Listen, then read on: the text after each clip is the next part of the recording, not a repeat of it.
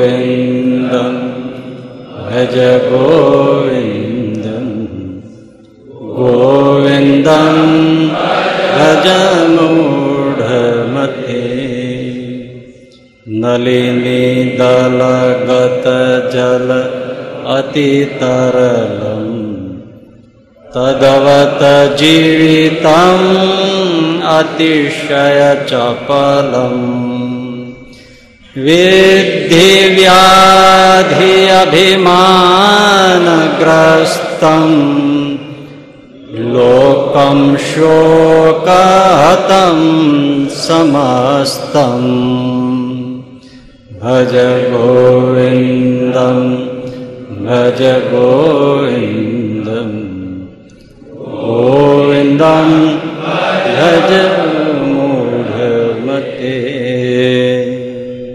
ભજ ગોવિંદમ ભજ ગોવિંદમ ગોવિંદમ ભજ મૂઢમત પુનરપી જનનમ પુનરપી મરણમ પુનરપી જનની જઠરે શયનમ ઇહ સંસારે ખલુ દુસ્તારે કૃપયા પારે પાહી મુરારે ભજ ગોવિંદમ ભજ ગોવિંદ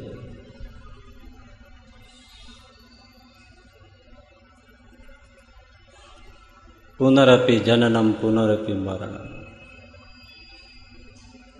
ફરી ફરીને જન્મવું ફરી ફરીને મરવું ફરી ફરીને માતાના ઉદરમાં ગર્ભવાસ કરવો આવું જે સંસારનું જન્મ મરણનું ચક્ર, એ પાર કરવું અતિ દુસ્તર છે. એનાથી છૂટવું અતિ દુષ્કર છે.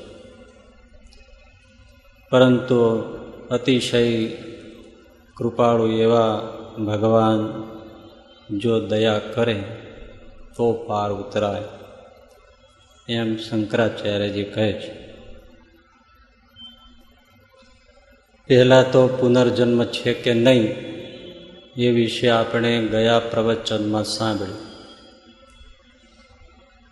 સાત બાબતો આપણે વિચારી કે શુદ્ધ બુદ્ધિથી જો વિચાર કરીએ તો ખ્યાલ આવે કે ખરેખર જીવ અવિનાશી છે અને જુદા જુદા દેહ ધારણ કરે છે અને સંસારમાં ભટકે છે. આપણે હિન્દુ ધર્મ તો દ્રઢપણે માને છે કે જીવ અવિનાશી છે. મમૈવાંશો જીવ લોકે જીવભૂત સનાતન અજરમર છે. અને અનેક જન્મો ગ્રહણ કરે છે. એટલે અનેક દેહ ધારણ કરે છે. જીવનો જન્મ નથી થતો. જીવ જે ધારણ કરે છે, એ શરીર જન્મે છે. જુદા જુદા શરીરમાં વસે છે વસે છે ને પછી પાછો બીજે જાય છે, ત્રીજે જાય છે, એમ ફર્યા જ કરે છે. એટલે હિન્દુ ધર્મ દ્રઢપણે માને છે. પરંતુ ભારતની બહાર જે જે સંપ્રદાયો એટલે કે ધર્મો પેદા થયા, એમાંના મોટા ભાગના કોઈ પુનર્જન્મમાં માનતા નથી. એમાં ખાસ કરીને ખ્રિસ્તી ધર્મ અને ઇસ્લામ ધર્મ. પુનર્જન્મમાં માનતા નથી. આત્મા છે, અવિનાશી છે, એ માને છે. પુનર્જન્મ નથી. મતલબ કે મનુષ્યનું મૃત્યુ થયું એટલે પછી એને દફનાવી દેવાનું, કબર કરી દેવાનું, કબ્રસ્તાનમાં સુવડાઈ દેવાનું. એટલે એનો જે જીવ છે ત્યાં સુઈ રહ્યું. આ એ ધર્મની માનતા, માન્યતા. એટલે કબ્રસ્તાનમાં સુઈ રહે. પછી જ્યારે સૃષ્ટિનો અંત આવશે, જ્યારે આવે ત્યારે. ત્યારે ખુદા તાલા, એટલે કે ભગવાન, એ પૃથ્વીના બધા જીવોને પોતાની પાસે બોલાવશે, જેને સૃષ્ટિનો અંત, એટલે કયામતનો દિવસ. કયામતના દિવસે ભગવાન પોતાના દરબારમાં બધા જીવને બોલાવશે, ત્યારે કબરમાં સૂતેલા બધા જીવો ઉઠી ઉઠીને ભગવાનના દરબારમાં જશે. અને ત્યારે ભગવાન ખુદા તાલા એનો ન્યાય તોડશે, ઇન્સાફ કરશે. પાપ પુણ્યના હિસાબ. અને ત્યારે જેણે પાપ કર્યા હશે, એને નર્કમાં નાખશે. પણ કેવી રીતે? સદાને માટે નરકમાં અને જેણે પુણ્ય કર્યા હશે, એને સદાને માટે સ્વર્ગમાં નાખશે. બસ, પછી ત્યાંથી નીકળવાનો કોઈ આરો વારો નહીં.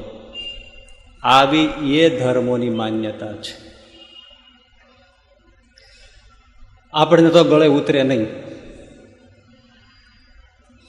પરંતુ એ ધર્મમાં જન્મેલા બૌદ્ધિકો, વિચારકો, ચિંતકો એમને પણ આ વાત કંઈ ગળે ન ઉતરે. વિચારે તો ખરા ને બાઇબલ ઉપર, કુરાન ઉપર કે જે તે બાબતો ઉપર. તો એમાં જે જે વિચારોકો થયા, તો ખાસ કરીને ખ્રિસ્તી ધર્મ.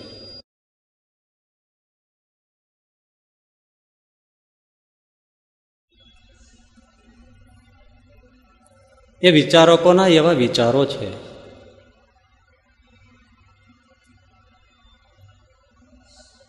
કે જે લોકોએ પાપ કર્યા એને નર્કમાં સદાને માટે નાખ્યા,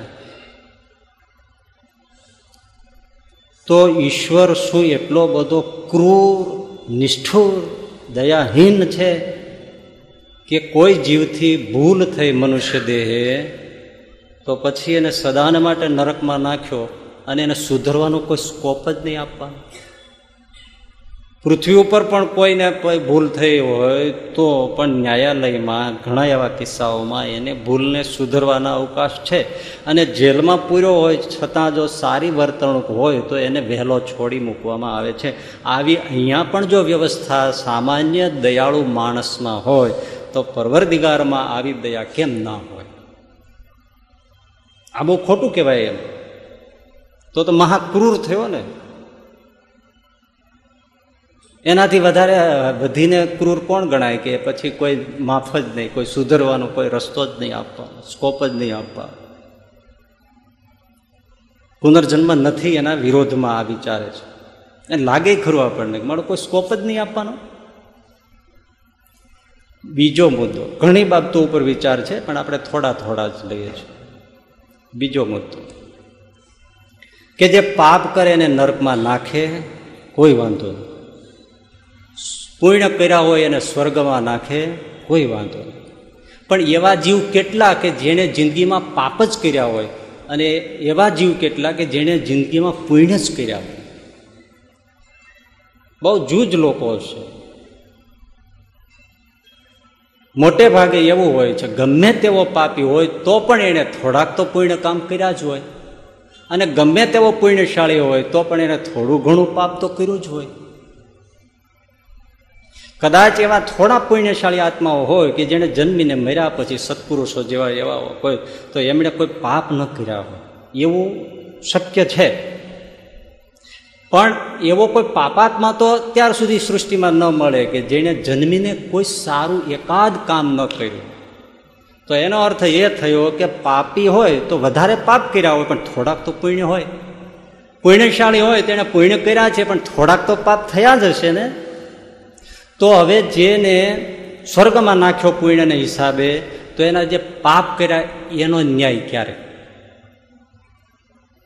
અને જેણે પાપ વિશેષ કર્યા અને એને નર્કમાં નાખ્યા, તો એને જે સારા કર્મો કર્યા નીકળવાનો સ્કોપ નથી સ્વર્ગ અને નરકમાંથી, બંનેમાંથી. તો પછી નરકમાં નાખ્યો વિશેષ પાપને લીધે, તો એને સારા કર્મો કર્યા, એનો ન્યાય ક્યારે? એનું તો કોઈ શાસ્ત્ર કહેતું નથી. આજે વિચારે છે એ લોકો તમારે માટે આ બધી બહુ જ નવી વિચારો સાંભળી રહ્યા છો તેમ. ત્રીજો મુદ્દો. બાળક જન્મવું એક દિવસનું છે કે એક વર્ષનું છે? બાળક બે દિવસનું છે કે બે વર્ષનું છે? અને એ મરી ગયું. તો ન તો એણે પુણ્ય કર્યું છે, ન તો એને કોઈ પાપ કર્યું છે, તો એને ખુદા તાલા ક્યાં નાખશું? વિચાર, આને ક્યાં નાખવું? જેણે કોઈ પાપ જ કર્યું નથી કે કોઈ પુણ્ય કર્યું નથી, તો એને ક્યાં સ્વર્ગમાં, નરકમાં? એના માટે વ્યવસ્થા છે ચોથી બાબત. કે જીવ હંમેશા મનુષ્ય માત્ર હંમેશા પ્રગતિ ઈચ્છે છે. તો ધીમે ધીમે એનો ઉત્ક્રાંત થાય છે. પ્રગતિ થાય છે. અને ચેતના હંમેશા ઊંચી કક્ષાએ, એક્સ્ટ્રીમ કક્ષાએ પહોંચવા માટે હંમેશા તલસતી હોય છે. જો અહીંયા જ આમ પુનર્જન્મને અટકાવી દેવામાં આવે તો જે પ્રતિભા સંબંધ એવી જે બધી વ્યક્તિઓ આવી છે, એ ક્યારે આટલી ઊંચાઈએ પહોંચી? એને કઈ રીતે પ્રગતિ કરી? કદાચ એને પ્રગતિ થઈ ગઈ જે તે પ્રકારે, તો બીજા એવા ઘણા છે જે પ્રગતિ કરી શકે એવા છે. એના પ્રગતિના ચાન્સ માટે ખુદાએ શું વિચાર્યું? એને પ્રગતિના ચાન્સ તો આપવા જ જોઈએ. એટલે આ જન્મે જેટલી પ્રગતિ થઈ તો એના માટે બીજે જન્મે આગળ પ્રગતિ હોવી જોઈએ. એ વિચારતા પણ એમ લાગે કે પુનર્જન્મ હોવો જોઈએ.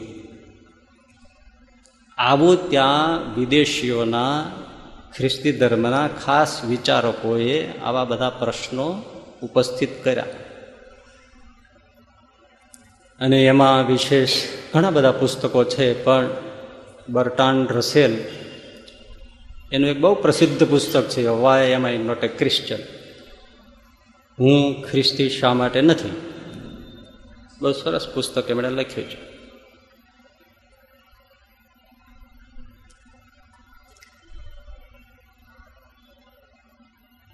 તો ઘણા બધા વિચાર કરતા થાય છે કે ખરેખર શું? તો એમાંથી ઘણા લોકોએ તો પુનર્જન્મ એના વિશે બહુ ખાખા ખોળા બહુ કર્યા. સાચું શું? રે કરે આ બધા વિચારો આવે એટલે સ્વેજે પાછો અને એ તો વિજ્ઞાનમય દેશ, એટલે ગમે ત્યાં પહોંચે, ગમે તે કરે. ઘણા લોકોએ ઘણું બધું શોધ્યું, વિચાર્યું તેમને લાગ્યું ભલે બાઇબલમાં કયું હોય, પણ પુનર્જન્મ છે. ભલે આપણે બહુ છડેચોક બોલશું તો મારી નાખશું. પણ છે ખરું. એમને સુતાજ જ કબરમાં એ શક્ય નથી. આ ચેતના એમ રહે નહીં. આગલા પ્રશ્નોના પછી કોઈ જવાબ આપી નથી શકતા એમના ધર્મગુરુઓ જે આપણે થોડા ઘણા, આટલા તો ઘણા છે આમાંથી થોડા જોઈએ, પણ આટલાને કોઈ જવાબ ન મળી શકે. તો ઘણા લોકોએ આના ઉપર શોધ, સંશોધન વિચારો કર્યા, પણ એમાંથી ખાસ અમુકના નામ અને કાર્યને આપણે જોવા જોઈએ. તો વર્જિનિયા યુનિવર્સિટીના ઇયાન સ્ટીવન્સન નામના પ્રોફેસર, એમને થયું કે ખરેખર પુનર્જન્મ છે? જાણે એણે એના માટે ભેખ લીધો. અને એણે ત્રણ હજાર કિસ્સાઓ એવા મળી ગયા કે જે બાળકોને એના પૂર્વ જન્મની પૂરેપૂરી યાદ હતી. એને જે એડ્રેસ આપ્યા, જે માતા પિતાના ભાઈઓના, બહેનોના, મૃત્યુની જે ઘટનાઓ એ બધું વર્ણન કર્યું. એ પ્રદેશોમાં તે ગયા, એમને મળ્યા. એમના સંબંધીઓને પણ મળ્યા ઓળખી બતાવ્યા, ઘટનાઓ ઘટી, આ બધું જ એમણે કહ્યું. અને એવા ત્રણ હજાર કિસ્સાઓ ઇયાન સ્ટીવન્સને સંગ્રહિત કર્યા. એમાંથી supermost twenty cases suggestive of reincarnation. પુનર્જન્મને નિર્દિષ્ટ કરતા એવા વીસ કિસ્સાઓનો સંગ્રહનું એક પુસ્તક બહાર પાડ્યું. હલચલ મચી ગઈ. આમાં તો સ્પષ્ટ પુનઃધર્મ બતાવે છે. અને પ્રોફેસર છે, બહુ જ વિચારી, બહુ જ તપાસીને લખ્યું છે. કોઈ દંતકથા અને કર્ણોપકર્ણ વાતો એમણે લખી નથી. અને યાન સ્ટીવન્સન પ્રોફેસર એટલે કે વેલિડ પર્સનલ કહેવાય પર્સન કહેવાય. એટલે એની વાતને કોઈ ઉથાપી પણ ન શકે. પછી એમણે બીજું એક પુસ્તક લખ્યું, children who remember previous life. એ બાળકો કે જેમને પૂર્વજન્મ યાદ કરે છે. પૂર્વજીવન યાદ કરે છે.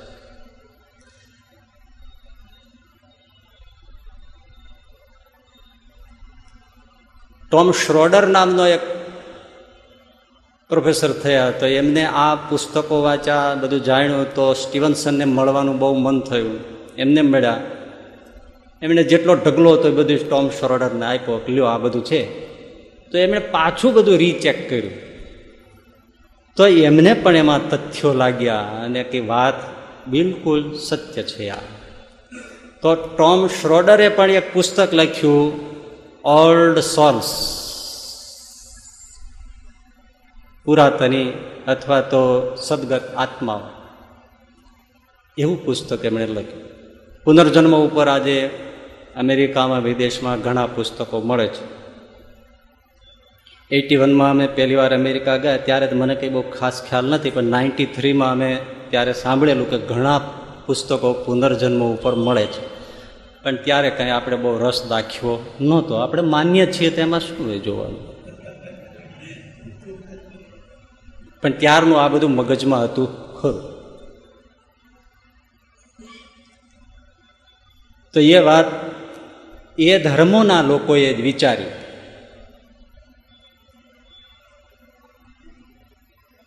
આજે તો ખ્રિસ્તી ધર્મ એમાં પણ ઘણા ફાટાઓ છે.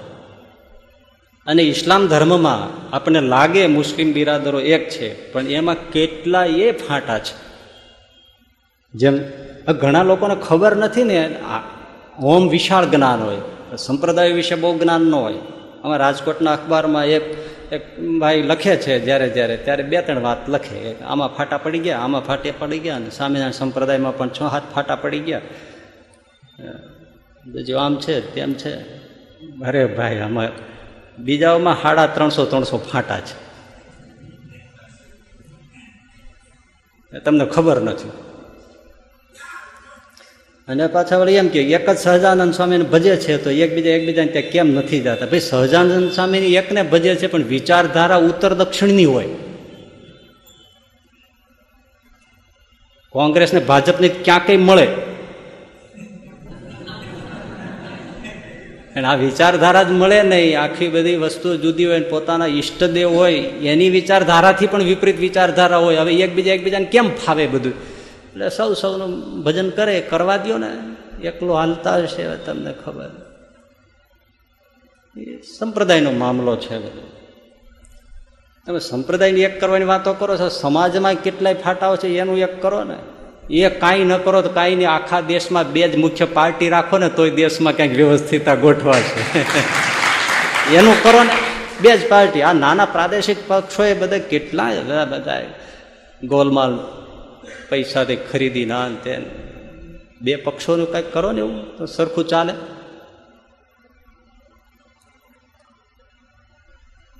તો ઇસ્લામ અને ખ્રિસ્તીમાં અનેક ફાંટાઓ છે. તમને જાણીને આશ્ચર્ય થશે કે મૂળભૂત રીતે પુનર્જન્મમાં ઇસ્લામ અને ખ્રિસ્તી ધર્મ નથી માનતા. પણ એના કેટલાય ફાંટાઓ આજે પુનર્જન્મમાં માને છે.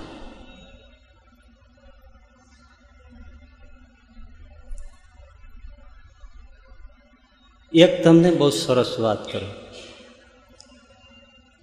ફ્રાન્સમાં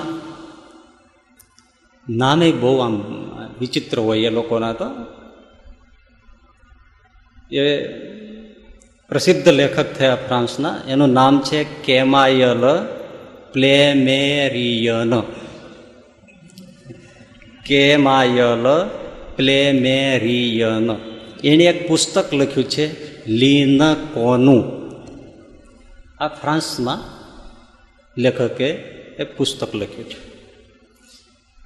એમાં પણ એમણે ઘણી બધી સત્ય ઘટનાઓના આધારે આ બધી વિચારણાઓ કરેલી.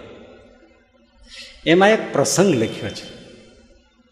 ફ્રાન્સના સેનાના કેપ્ટનનો. એનું નામ છે સેનેગલ. સેનેગલ એના ઓરડામાં સૂતો છે. મને બહુ ગમ્યો આ પ્રસંગ. આ કોઈ આપણા દેશમાં જન્મો નથી. આપણે રૂઢિ એની કોઈને ખબર નથી. છતાં સામ્યતા તમે જોજો. કારણ કે સત્ય સત્ય જ હોય છે. ત્રણ ને બે પાંચ, એ સત્ય છે. જેટલાને એ સત્ય લબ્ધ થયું હોય, એ બધાનો જવાબ કેટલો આવે? પાંચ જ આવે. પણ જેને ખબર નથી, એ કોઈને ત્રણ જવાબ આવે, કોઈને ચાર આવે. ખોટામાં જ અનેક વિધતા હોય છે. સત્ય હંમેશા એક જ હોય છે. અસત્યમાં બધી વેરાયટીઝ હોય છે. સત્ય તો એક જ હોય. તો સેનેગલ કેપ્ટન સેનાના એ પોતાના ફ્રાન્સ દેશમાં એના ઓરડામાં સૂતા છે અડધી રાત છે, ઘસઘસાટ ભર ઊંઘમાં છે. એવી અડધી રાત ભાંગી હશે ત્યારે એની છાતી ઉપર કોઈક ચડી બેઠ. અને ભયંકર એને આમ ગભરાવણ થઈ. ગભરાઈ જાય સ્વાભાવિક અડધી અડધી રાત અને આમ છાતી ઉપર કોઈ ચડી બેસે? એકદમ આમ હાંફળો ફાફળો થઈને પેલો જાગી ગયો. જાગીને જ્યાં જોવે, ત્યાં બાજુમાં એના દાદીમાં ઊભા હતા. એટલે આ સેનેગલ વિચારે દૂર ગામડામાં એની દાદીમાં જીવિત છે. થોડા વખત પહેલા એને મળીને આવ્યો છે. દાદી ઉપર એને હેત બહુ છે. દાદીમાને આ દીકરાના દીકરા ઉપર બહુ હેત છે. ગ્રાન્ડ મધર તો એ તો દૂર ગામડે જીવિત છે. આખો ઓરડો પેક છે. સ્ટોપર લાગેલી છે. દાદીમાં અહીંયા ક્યાંથી મારી છાતી ઉપર ચડી બેસવું પછી હું જાગી ગયો. સામે ખૂણામાં ઊભા રહી ગયા. એટલે તમે એમ જ્યાં કહ્યું, ત્યાં દાદીમાં બોલ્યા કે, બેટા, હું તને અલવિદા કહેવા માટે આવી છું. હવે હું ને તું ક્યારેય મળી નહીં શકીએ. એટલું કહ્યું એટલે એકદમ ઊભો થઈને એમને પગે લાગવા માટે જેવો પથારીમાંથી ઊભો થવા ગયો, એટલે દાદીમાં અદૃશ્ય થઈ ગયા. ઓરડ તો બંધ જ છે. સેનાનો કેપ્ટન, આ આખી ઘટનાને એટલી બધી વિચારે ન ઊંઘ આવે, ન કાંઈ ઉત્તર મળે. શું છે આ બધું એમ? એણે રાત કેમ કાઢી છે તો એ જાણે. સવાર પડ્યું, જાગ્યો, ત્યાં જ એને ટેલિગ્રામ એટલે કે તાર મળ્યો ગ્રાન્ડ મધર ઇઝ એક્સપાયર્ડ. અને એનો જે સમય લખ્યો હતો, તમારા દાદીમાનું અવસાન થયું છે. સમય લખ્યો હતો તારમાં. એ સમય મૃત્યુનો, એની થોડી ક્ષણો પછી જ આને ત્યાં દાદીમાં આવ્યા આનું શું? ઘણું બધું માગી લે છે ને, આ બહુ જ ભારપૂર્વક આ સત્ય ઘટનાનું વર્ણન પ્લેમેલિયરને કર્યું છે. એનો અર્થ એ થયો કે આત્મા અવિનાશી છે, ચેતના મરતી એ કોઈ કેમિકલ રસાયણ નથી.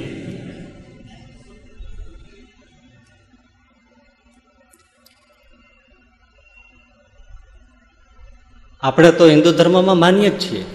કે પુનર્જન્મ છે ને આત્મા અવિનાશી છે. આ મેં તમને જે નથી માનતા, એમાં પણ કેવા સંશોધન થયા છે? એ એટલા માટે કે હું કહું છું આ, કે આપણે ત્યાં સ્વામી સચ્ચિદાનંદજીને વાંચનારો ઘણો મોટો વર્ગ ખરો. એટલે મારે એટલી ભલામણ છે. સચ્ચિદાનંદજીની ઘણી વાતો સારી હશે. પણ બધું બ્રહ્મ વાક્ય માનીને સ્વીકારી ન લેતા. જોકે એ પણ એટલા જ ખુલ્લા દિલના છે કે મારી વાત તમારે બધી બ્રહ્મ વાક્ય માનીને સ્વીકારવી નહીં. પણ જે એનામાં જોડાયો હોય, એ લગભગ બધું માનવા જ તૈયાર હોય. એટલે એમના માટે આપણે આ વાત કહીએ છીએ કે બધી જ વાત સ્વામીજીની માનવા યોગ્ય નથી. એ એમની રીતે બધી એમણે લખી છે. એના બધા આશયો જુદા છે એટલા એટલે આ બધી વાતો આત્મા અવિનાશી છે, પુનર્જન્મ છે એ બધી વસ્તુ સત્ય છે. આપણે ત્યાં મહાભારત, ભાગવત, રામાયણ, ગીતા, આ બધામાં પુનર્જન્મની કથાઓ છે. ભાગવતની અંદર નારદજીના ત્રણ જન્મોની કથા છે. પેલા ગાંધર્વ હતા, પછી દાસીપુત્ર થયા, પછી બ્રહ્માના પુત્ર માનસ પુત્ર થયા. જળ ભરતના ત્રણ જન્મની કથા છે. ચક્રવર્તી ભરત મહારાજ હતા, પછી વાસના રહી હરણના બચ્ચામાં એટલે હરણનો જન્મ મળ્યો અને પછી ફરીથી બ્રાહ્મણને ત્યાં જન્મ્યા. પણ ખબર પડી ગઈ કે આ બહુ ડાપણ કરવામાં સાર નથી સંસારમાં. એટલે જાણી જોઈને ગાંડાને જેમ વર્ત્યા અને ભગવાનમાં મન દઈને ભજન કર્યું. એટલે એ જળ ભરત કહેવાય. તો જય વિજય વૈકુંઠના પાર્ષદ હતા, પણ શાપ થયો અને એમના ત્રણ ત્રણ જન્મોની કથા પણ આપણા પુરાણોમાં છે કે જે હિરણાક્ષ અને હિરણ્ય કશિપુ થયા, પછી રાવણ અને કુંભકર્ણ થયા અને પછી દંતવક્ર અને શિશુપાલ થયા. તો મનુ શત્રુપા જે છે, એ જ મહારાજા દશરથ અને કૌશલ્યાજી થયા. આવી ઘણી કથાઓ આપણે ત્યાં ભાગવત રામાયણ વગેરે ગ્રંથોમાં બધે મળે છે. પણ આ તો બહુ જ દૂરના વર્ષોની વાત છે ને. નજીકના વર્ષોની અને થોડી, આમ, તમે આ બે પ્રસંગો હું કહીશ કદાચ તમે સાંભળ્યા જ હશે, પણ આના કોન્ટેક્સ્ટમાં નહીં સાંભળ્યા હોય. પુનર્જન્મના કોન્ટેક્સ્ટમાં સંતના આશીર્વાદના કોન્ટેક્સ્ટમાં સંદર્ભમાં સાંભળ્યા હશે. એટલે આ પુનર્જન્મના સંદર્ભમાં તમે સાંભળજો, તમને એક નૂતન રસ મળશે અને એક નવું કંઈક સ્પાર્ક થશે. સૌરાષ્ટ્રમાં કાલસારી ગામ છે. કાલસારી ગામમાં થોડા હરિભક્તો. એમાંથી એક હરિભક્તએ જુનાગઢ સ્વામિનારાયણ મંદિરને એક ખેતર ભેટ આપ્યું.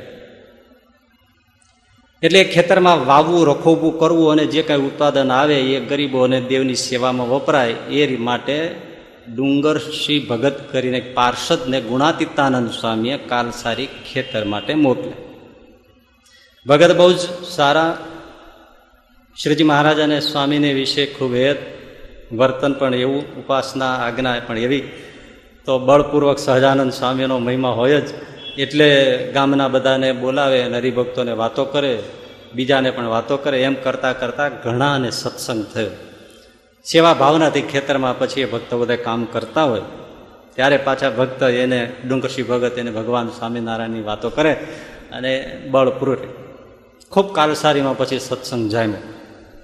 વખત જતા ગુણાતીતાનંદ સ્વામી ફરતા જોઈએ ફરતા ફરતા કાલસારી આવ્યા. અને એ ખેતર જોવા માટે પણ પધાર્યા. બધા હરિભક્તોનો ઝુંડ તો ભેળું થઈ જાય છે ગુણાતીત બાપ પધારતા હોય એટલે પછી શું કહેવાનું હોય?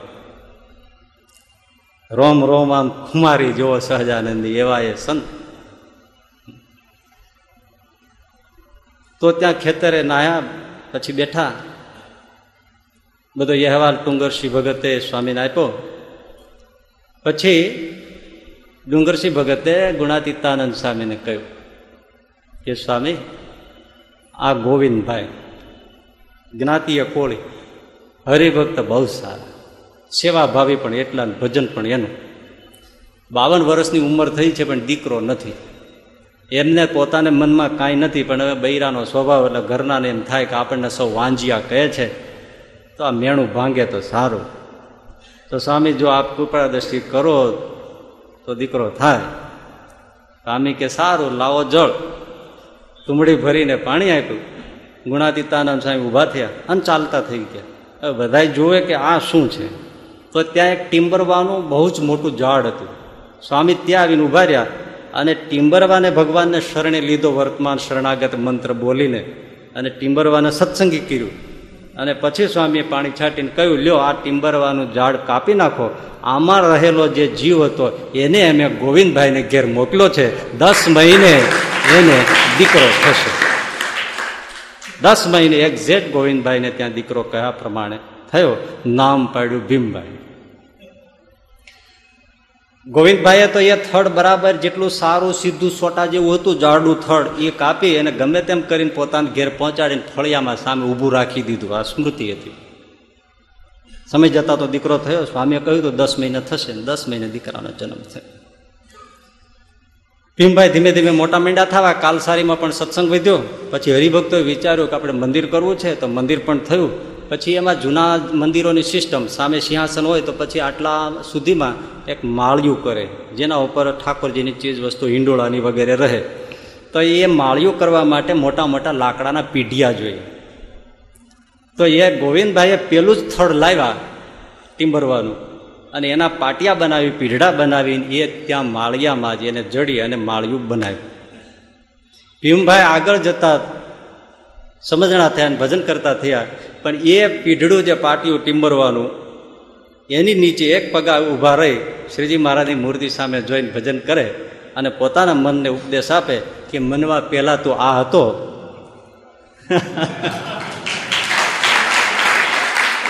આ તો ગુણાતીત બાપ જેવા ગુરુ તને મળ્યા ને એમની કૃપા દ્રષ્ટિ થઈ ત્યારે આવા જળ જેવા ઝાડમાંથી તું માણસનો દેહ પામ્યો અને આવા ભગવાન સ્વામિનારાયણનો આશ્રય થયો છે. માટે હવે મનમાંથી બીજું કાઢીને એમનું અખંડ ભજન કરી લેજે અને ધર્મમાં રહેજે. આવો સતત ઉપદેશ આપતા અને ભજન કરતા. એ પીઢડો આજે પણ ટીમ્બરવાનું પાટિયા એ આજે પણ કાલસારી મંદિરમાં છે.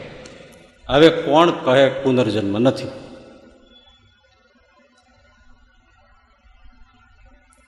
બીજો કિસ્સો એ તમારો જાણીતો છે. જો કોન્ટેક્સથી રસ કેટલો આવે છે, બદલાય છે. અમદાવાદ પાસે ચીખલોદ ગામ. મહાનુભાવનાનંદ, મહાનુભાવાનંદ સ્વામી પધાર્યા. હરિભક્તો ઘણો સમુદાય. અમારે મંદિર કરવું છે. સ્વામી મેંડા મંદિરનો આદર કર્યો. મંદિર પૂરું થયું, પણ માળવાનું, લાકડા જોઈએ, મોટા પીઢડા જોઈએ. તો કીધું કે એના માટે લાકડું જોઈએ, મોટા ઝાડ કાપવા પડે. તો કોઈએ કીધું, એવા ક્યાં છે? કોઈએ આપ્યું કે ભાઈ આ બાજુમાં અંબઈદાસની વાડી છે ને ત્યાં લીમડા ખૂબ છે. અંબઈદાસ જો લીમડા આપે, તો આપણું મંદિર આખું મળાઈ જાય ને બહુ સરસ કામ થાય. લીમડા તમે એક જુઓ ને બીજા મોહો, બીજો મોહો ત્રીજા મોહો, એવા લીમડા છે. આવા સીધા ને સરસ લીમડાઓ બીજે ક્યાંય તમને જોવા ના સ્વામી કે, હાલો, આપણે નાવા જાય વાડીએ નાવા પધાર્યા, લીમડાની હાયરું આમ જોઈને સ્વામી કે અમારા લીમડા ગજબના છે, આવા વ્યવસ્થિત લીમડા ક્યાંય જોયા નથી. વાંકા ચૂકા આમ આમ બધા થઈ ગયા હોય, પણ આ તો અમારા હોટા જેવા પણ એટલે સ્વામીને થયું કે છે તો આમ મંદિરના કામમાં આવે એવા, એટલે ધીમેથી બેઠા નાયન અંબેદાસ પટેલ બેઠા, સંતો હોય એટલે સેજે આવે, એને સત્સંગ નહીં. અંબેદાસ સામે બેઠા, એટલે સ્વામીએ ધીમેકથી કહ્યું કે અંબેદાસજી, તો કે હા બાપા. આ મંદિર થાય છે તો એના માટે લાકડું જોઈએ લાકડા માટે આ લીમડા અમને બહુ ગમ્યા છે જોઈએ છે. ના મહારાજો, બોલશો જ નહીં. આ લીમડાને તો મેં મારા દીકરાની જેમ ઉછેરીને મોટા કર્યા છે. મારા ખેતરમાં આ લીમડાની હાયરું છે, એવી તમને જો કે હાર્યું દેખાય તો મારી છાતીમાં ડામ દો આવા લીમડા તમને મળે નહીં. માટે આ મારા દીકરા તુરી એક કઈ લીમડાની કોઈ ડાળી ના કાપી શકે છે એટલે એ કાપવાની વાત રહેવા દો બીજી વાત કરો મા બાપ. સ્વામી મૌન થઈ ગયા. હવે શું કરું? કેવા જેવું કહી દીધું એને ડાળી ન કાપવા દે, થોડ કાપવા દે. એટલે સ્વામી મૌન થઈ ગયા બાજુમાં હરિભક્ત બેઠા હતા. એમણે સ્વામીને કાનમાં કીધું સ્વામી, અંબઈદાસને દીકરા કોઈ નથી. સંતાન કોઈ છે નહીં. તમે જો એને દીકરા આપો, તો મને લાગે છે કે તમારે જોશે એટલા લીમડા આપશે. દીકરા કોને ન જોઈએ આખેર લીમડો એ લીમડો, ભલે દીકરાને જેમ ઉછેર્યો હોય. એટલે માનો અત્યાદી તો બધા રોકડા કામ. એટલે મહાનુભાવ સામે કે કહેતા શું નથી? એટલે કે પટેલ તો હા, બાપા, તમારે દીકરા નથી. હા નથી, હવે એક એક મારે ખોટ છે. બાકી તો જોવાના વાડીનો પાટડો, એ મોલાતું લેરાય છે, પણ દીકરો નથી, મા બાપ. એનું દુઃખ ભારો ભાઈ સ્વામી કે, જેટલા લીમડા આપો, એટલા દીકરા આપું, હે? તમે વિચાર કરો, એક તો સંતની મહાનતા અને સહજાનંદ સ્વામીની આ પરંપરા, હે? અને તમે જેટલા માગો એટલા દીકરા, જેટલા લીમડા આપો એટલા દીકરા આપો. અરે મા બાપ તો તમારે જોઈએ એટલા લઈ જાઓ. સ્વામી કે આ મંદિરનું કામ છે, જાજા લીમડા જોઈએ. પટેલ પછી બહુ વસ્તાર સાચવો હારો નહીં. એટલે સ્વામી કે જો એમ કરો પટેલ, તમે જેટલા લીમડા આપો, એટલા દીકરા તમને આપ્યા, પણ એમાં આપણે ભાગ પાડીએ, અડધા અમારા ને અડધા તમારા. એટલે શું અડધા સાધુ થઈ જાય, અમારી સેવામાં ભગવાનની સેવામાં સત્સંગની સેવામાં જીવન ગાળે ને અડધા તમારો વારસો જાળવે. તો કઈ વાંધો નહીં, મા બાપ, બહુ સારું કર્યું, લ્યો. અને મહાનુભાવાનંદ સાહેબ વર્તમાન ધરાવતા જાય ને અંબઈને દાસને ત્યાં એ જીવને મોકલતા જાય. સાત લીમડા કાપ્યા તો સાથે સુથાર હતો. એમણે કીધું કે, મા બાપ, હવે બસ આટલા લીમડામાં આપણું મંદિરનું કામ પૂરું થઈ જશે. તો હરિભક્તો કે હા અડધાનું વાત થઈ છે. સાતના અડધા કરવા કેમ? એક વૈદ્યો એના બે બટકા કેડમાંથી થોડા થાય છે. એ હુતાર કે એ હું કોઈ ના જાણું. મને કઈ ખબર નથી પણ આ મંદિરનું કામ સાતમાં પૂરું. મહાનુભાવાનંદ સ્વામી કે, મંદિરનું કામ પૂરું થઈ જાય તો આપણે આઠમું કપાય નહીં, કારણ કે મંદિર માટે આપણે વાત કરી છે. હવે તો પણ સ્વામી, આ સાતના ભાગ કેમ થાય છે? એ બેઠા છે ને મહારાજ એ બધું સંભાળી લે છે. આપણે બસ એમને સોંપ્યું. હવે આપણે જે સ્વામિનારાયણ હાલો, લીમડા હાથ લઈ લ્યો. કેવું તમે વિચારો હે? આવી બધી ઘટનાઓ હોય, છતાંય મૂર્ખા એમ કે સત્સંગમાં કાંઈ નથી ભગવાન જેવું કાંઈ નથી. સમય ગયો. મંદિરનું સાત લીમડામાં કામ થયું. સ્વામીના કહ્યા પ્રમાણે એક પછી એક અંબઈદાસને જે સાત દીકરાના જન્મ થયા. આઠમો ન આવ્યો. ના. અને સાત દીકરામાંથી સમય જતા ત્રણ સાધુ થયા અને ચાર ઘેરે રહ્યા. હવે સાડા ત્રણ કરવાના ને. એટલે કોઈ કોઈને બધા વાટ જ જોઈ રહ્યા હોય કે આનું અડધું કેમ થાય છે.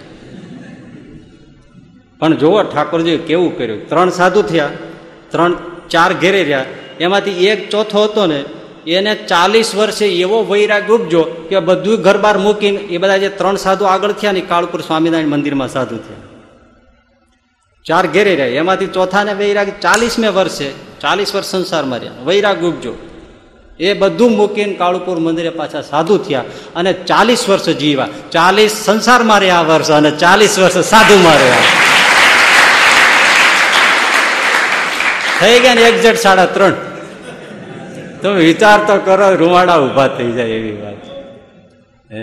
સાડા ત્રણ સાડા ત્રણ. એક સંત બોલીને વયો જાય છે, પણ ભગવાન જાગે છે પછી અને એ લીમડાવાળા સાધુ, એની પરંપરામાં પણ જે એના શિષ્યો થયા, એ કાળુપુર સ્વામિનારાયણ મંદિરમાં લીમડાવાળા સાધુ કહેવાતા હમણાં સુધી હતા. પછી એની પરંપરામાં કોઈ ના રહ્યું એટલે જતું રહ્યું. બાકી હમણાં સુધી એ લીમડાવાળા સાધુ કહેવાતા. બોલો, હવે આ થોડી કઈ કરણો સાંભળેલી વાતો છે. પુરાવા સાથેની વાતો છે. તો આ રીતે આપણે ત્યાં પુનર્જન્મની આત્માની અખંડતાની, અમરતાની અનેક કથાઓ છે અને એના પુરાવા પણ છે. હવે વિચારવાનું એ છે કે આ જીવ ગર્ભવાસ લકચોરાશી એમાં ભટકે છે શા માટે? શા માટે પુનર્જન્મ ધર્યા કરે છે? અને એ પુનર્જન્મમાંથી છૂટવાનો ઉપાય શું? બસ હવે આ બે મુદ્દાઓ પર આપણે વિચારવાનું છે. આગળી જે પુનર્જન્મની વાતો કરી એ કંઈ તમારા માટે નથી કરી. તમે તો જાણો જ છો. પણ ઘણા એવા હોય છે. આપણે ગઈ સભામાં એક ભાઈએ ખાલી આ પ્રકાશભાઈને સેજે સેજે પ્રશ્ન પૂછ્યો હતો એ કે તમે લોકો આત્મા અખંડ છે, અમર છે, માનો છો અને પુનર્જન્મ છે એવું બધું માનો છો? એને આગલે દિવસે પૂછ્યું હતું. આ વળી એમણે એમ કીધું કે મને આવું બધું અમે માનીએ છીએ, પણ તમે સભામાં આવો. આવ્યા ને આપણે એ ગયા શુક્રવારે એ જ વાતો કરી તો ઓલો તો આમ જ થઈ ગયો. આપણે એ જ વાતો કરી, છે જે આવી હતી. એમને તો બહુ જ સારું લાગે ને. એકને પણ જો એનો પ્રશ્નનો, જિંદગીનો સમાધાન મળી જતા હોય, તો આપણા માટે બહુ ફરક નથી પડતો, એના માટે બહુ ફરક પડે છે.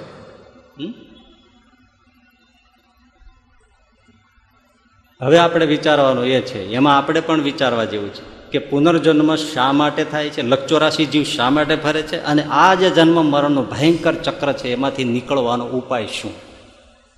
પેલી વાત. બહુ સરસ તમને એક કથા કહું. સાંભળવી છે? વાત મૂકી દો પણ. અષ્ટાવક્ર મહારાજ અને જનક મહારાજ સત્સંગ કરતા. અષ્ટાવક્ર મહારાજ ગુરુ અને જનક મહારાજ એમના શિષ્ય. સત્સંગ ચાલી રાખે. અષ્ટાવક્ર ગીતા પણ મળે છે. એમાં સત્સંગ કરતા કરતા અષ્ટાવક્ર મહારાજે ઋષિએ જનક મહારાજને એક દિવસ કહ્યું, જનક, સાંભળો. એક જંગલ હતું. અને જંગલમાં એક ઋષિ રહેતા હતા. એ ઋષિને એક પુત્ર હતો, ઋષિપુત્ર. ઋષિપુત્ર જેમ જેમ મોટો થતો ગયો, એમ બધા સંસ્કાર ઋષિપુત્રને આપતા હતા, ઋષિ. પણ જેમ જેમ યુવાની આવતવા માંડી, એટલે સેજે ઋષિએ પહેલાં એમના પુત્રને કહ્યું, જો બેટા, આપણે જંગલમાં રહેનારા ફળ ફૂલ ખાનારા, શાસ્ત્ર અધ્યયન, વેદાધ્યયન કરવાવાળા, ઈશ્વરની ઉપાસના કરવાવાળા, આપણે તપસ્વી આપણું આ જીવન છે ને, એમાં આપણને પરમ આનંદ છે ને, એ જ પરમ સત્ય છે. હા, પિતાજી, એમાં કંઈ વાંધો નથી પણ જો એક યાદ રાખજો આ સામે દૂર એક માયાવી નગરી છે. એ માયાવી નગરીની તરફ ક્યારેય જતો નહીં નગરીમાં પણ ક્યારેય જતો નહીં, એની સામું ક્યારેય જોતો નહીં, એના વિશે ક્યારેય વિચારતો નહીં, એ રસ્તો જ લેતો નહીં. વળી થોડા દિવસ થાય અને ઋષિ એને ચેતવે, આ બાજુ માયાવી નગરી છે, એ બાજુ તું ક્યારેય જતો જ નહીં. ભૂલે ચૂકે એ રસ્તે ચડી ગયો, પાછો વળી જજે. આપણું ભલું જંગલને ભરી આપણી સાધના. પણ માયાવી નગરીમાં ક્યારે પ્રવેશ કરતો નહીં. હવે રોજની નિષેધની વાત હંમેશા આકર્ષણ પેદા કરે.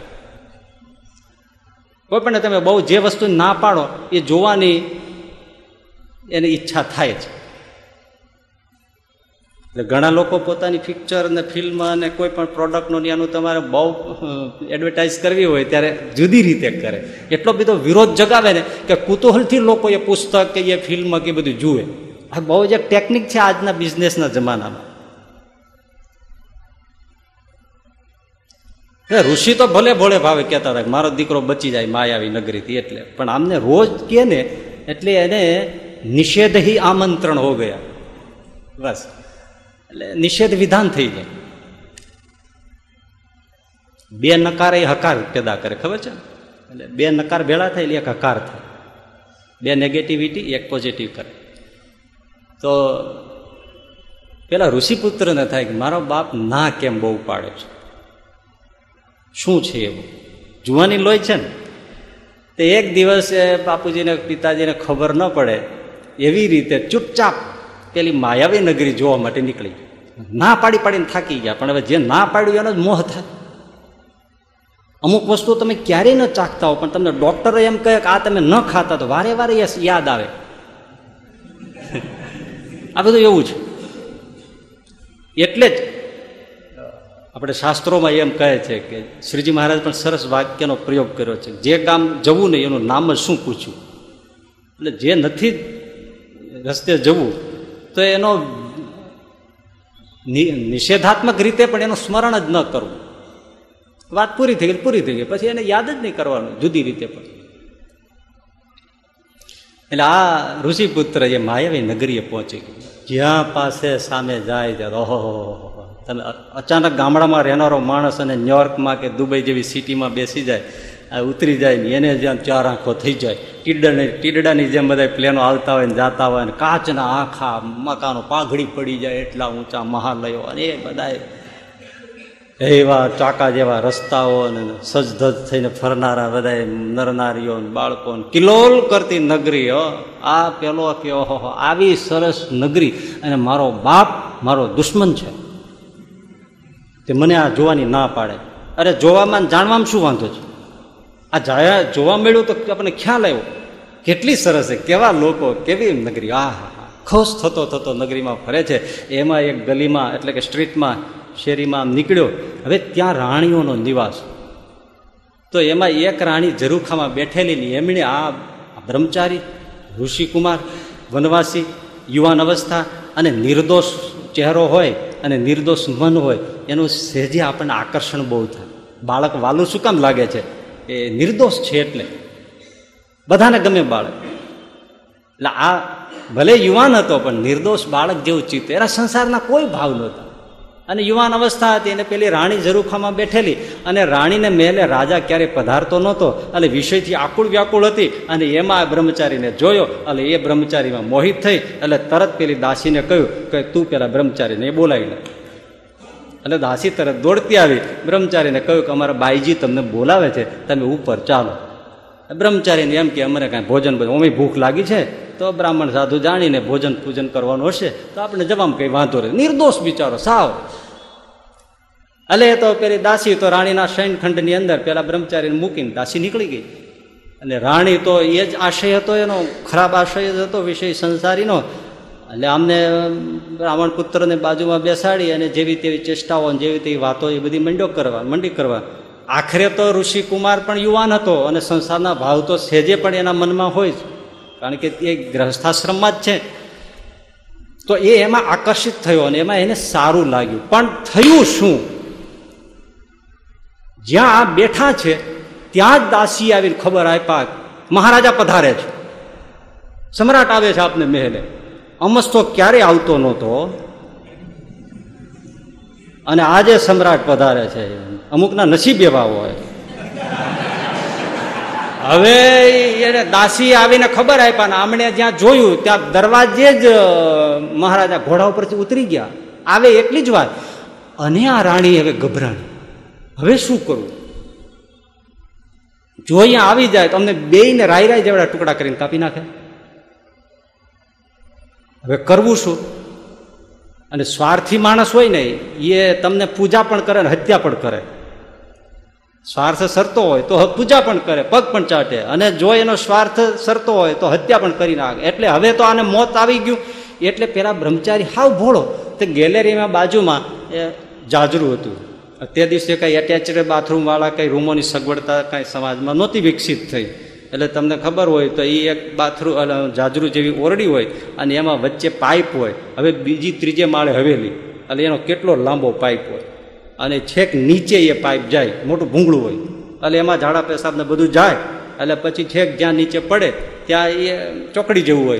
અને ત્યાં ભંગી લોકો એને, તમે જોયું છે ને ગામડામાં ઘણા વર્ષો પહેલાં જોયું છે, ભંગી લોકો એ બધો કદડો છે, એ ભરીને માથે ઉપાડીને લઈને સાફ કરે આ સિસ્ટમ. એટલે એવું જાજરૂ, એ જાજરૂમાં આ બ્રહ્મચારીને ધક્કો મારી દીધો અને પેલા પાઇપમાં નાખી દીધો. એટલે પાઇપમાંથી નીકળી એને એમ કે આ નીકળી જાય, એટલે ત્યાંથી ભાગી છૂટશે, એટલે વાત પૂરી, કોઈને કંઈ ખબર પડશે નહીં. આ કોણ કહે છે? અષ્ટાવક્ર જનક મહારાજને કહે છે. એટલે પેલા પાઇપમાં, જાજરૂના પાઇપમાં પેલા બ્રહ્મચારીને નાખી દીધો. બ્રહ્મચારી જાજરૂમાં ઊંધે માથે ગયો. પણ હવે જતા જતા નીકળી ન ગયો. પાય વાંકા ચૂકા હોય ને, એમાં અટવાઈ ગયો. ઊંધે માથે. અને એ કેટલાય વખતનો મળનો પાય મોઢામાં, નાકમાં, કાનમાં, ચારે બાજુ મળ ભરાઈ ગયા. એટલો પીસાયો ન ઉપર જઈ શકે, ન નીચે જઈ શકે, ન શ્વાસ લઈ શકે. માંડ માંડ જરા જરા જરા જરા શ્વાસ લેવાય. મોઢામાં મળના ડૂચા એ કેટલાય પચા પચા વરના ભરી ગયા. ગંધ મારે એવા. મોઢામાં મળ, નાકમાં મળ, કાનમાં મળ. બોલવું હોય તો ચીસ પોડવી તો બોલાય નહીં મળથી બધું ભરાઈ ગયું. ખાલી જીવિત રહે એવી દશા. અને પેલો પોકાર કરે કે મેં મારા બાપનું માન્યું નહીં. મારો બાપ એ મારો ગુરુ. જે ગણો તે. મેં એમ ન માન્યું, એનું આ પરિણામ થયું. હે ભગવાન, હવે મને તમે બચાવો તો બચો. અને પુકાર કરે છે, પ્રભુ, મને બચાવો. કોઈ પણ હિસાબે મને બચાવો. આમાં તો જીવું જતું નથી. આના કરતાં નરક કદાચ સારું છે હવે આમાં મારે શું મારી ભૂલ છે, મને બચાવો મને બચાવો, પુકાર. એટલે રાણી તો પછી તો શું છે? એ તેના કામમાં વ્યસ્ત થઈ ગઈ. અને આ પાઇપ તો ક્યાંય ઉપરથી જોવે તો દેખાય નહીં ને. શું થયું કોને ખબર છે? અને કઈ પર્સનલ બાથરૂમ તો નહોતું, જાજરું ટોયલેટ. કેટલી રાણીઓ, કેટલું, એ બધા આવે જાડામૂત્ર કરે, અને ઓલાને માથે પડે દશા જુઓ તમારે. ઓલો ઋષિપુત્ર ક્યાંય પશુઓનો મળ અડી ગયો હોય તો ત્રણ વાર નાઈ નાખનારો, પવિત્ર રહેનારો માણસ, એના માટે દિવસમાં કેટલી વાર ધમધોકાર આ બધું વરસે. અને પેલો ચિત્કાર કરે અંદરથી અને પુકાર કરે, હે પરમાત્મા, હે મારા નાથ, હે પાહી મુરારે, કૃપયા પારે પાહી મુરારે, તમે બચાવો નાથ, હવે મને બચાવો. હવે આમાં શું થયું? બે પાંચ દાડા થોડા દાડા આમ ગયા ને તો ભંગી બાય આવે, પણ ત્યાં માલ જુએ નહીં કાંઈ. કારણ કે આ વચમાં હલવાયેલો બધું એના માથે ખડકાયેલું. એટલે ભાઈ વિચાર કરે કે આમાં કોઈ જાતું નથી બધા બંધ કરી દીધું, ઉપવાસ કરે છે. આ કેમ કઈ કાંઈ લોચો લબાચો કાંઈ નીચે આવતો નથી? હવે આનો શું છે એટલે એને અંદર હાથ નાખ્યો. હાથ નાખ્યો, બ્રહ્મચારીને જટા હાથમાં આવી તે આને થયું કે આમાં કાંઈક છે. એટલે એને ખેંચ્યું. એ ખેંચ્યું એનો બ્રહ્મચારી નીકળ્યો. અને એ તો મૂંઝાણી કાઢે. ભૂત પ્રેત કે શું? એ હજી વિચારે, ના વિચારે, ત્યાં તો બ્રહ્મચારીને ભલી છૂટી ઝંઝાળ. એ બહાર નીકળ્યો એવો મુઠ્ઠીઓ વાળીને ભાગ્યો. ગામને બહાર દૂર નદી, તળાવ, સરોવર જે છે એમાં જઈને કૂદી નાયું કેટલાય વખત સુધી માટી ઘસ ઘસ ઘસ ઘસ ઘસ ઘસ કરીને કાઢ્યું. એ કદડો ધોઈ ધોઈ મરી ગયો વિચારો. હા. આટલી વાત કરી અષ્ટાવક્ર અટકી ગયા. જનક મહારાજને પૂછ્યું, મહારાજા જનક તો હા હવે એ બ્રહ્મચારી કોઈ દિવસ ઓલી માયા નગરીમાં જાય? અરે જાતો હશે મહારાજ. વાત શું કરો છો? અને એ જાય તો એ પેલી ગલીમાં જાય? અરે એની બાજુ જોવે નહીં મહારાજ. ખો ભૂલી ગયો કયો. અને કદાચ જાય ને પેલી ગલીમાં નીકળે અને પેલી મહારાણી બોલાવે તો એને બંગલે જાય? ના જાય. કોઈ દિવસ ના જાય. ગમે તેવા આકર્ષણ આપે તોય ના જાય. ના જાય ને એ બ્રહ્મચારી પાછો ગયો.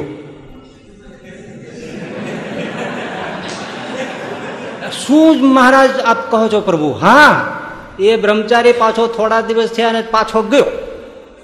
એ જ નગરીમાં, એ જ ગલીમાં એ જ રાણી પાસે. પાછો ગયો. ગયો ને પાછી જ ઘટના એમ જ ઘટી અને પાછો એને પાઇપમાં નાખ્યો. પાછો હલવાણો, પાછો નીકળ્યો. પાછો પાછો થોડા દિવસ થયા પાછો ગયો. પાછો એ જ ગલીમાં એ જ રાણીએ બોલાવ્યો. પાછો ત્યાંથી એને પાયખાનામાં નાખ્યો. ઊંધે માથે લટક્યો. પાછો પેલા ખેંચ્યો અને પાછો નીકળ્યો. પાછો ભૂલ્યો. પાછો ગયો.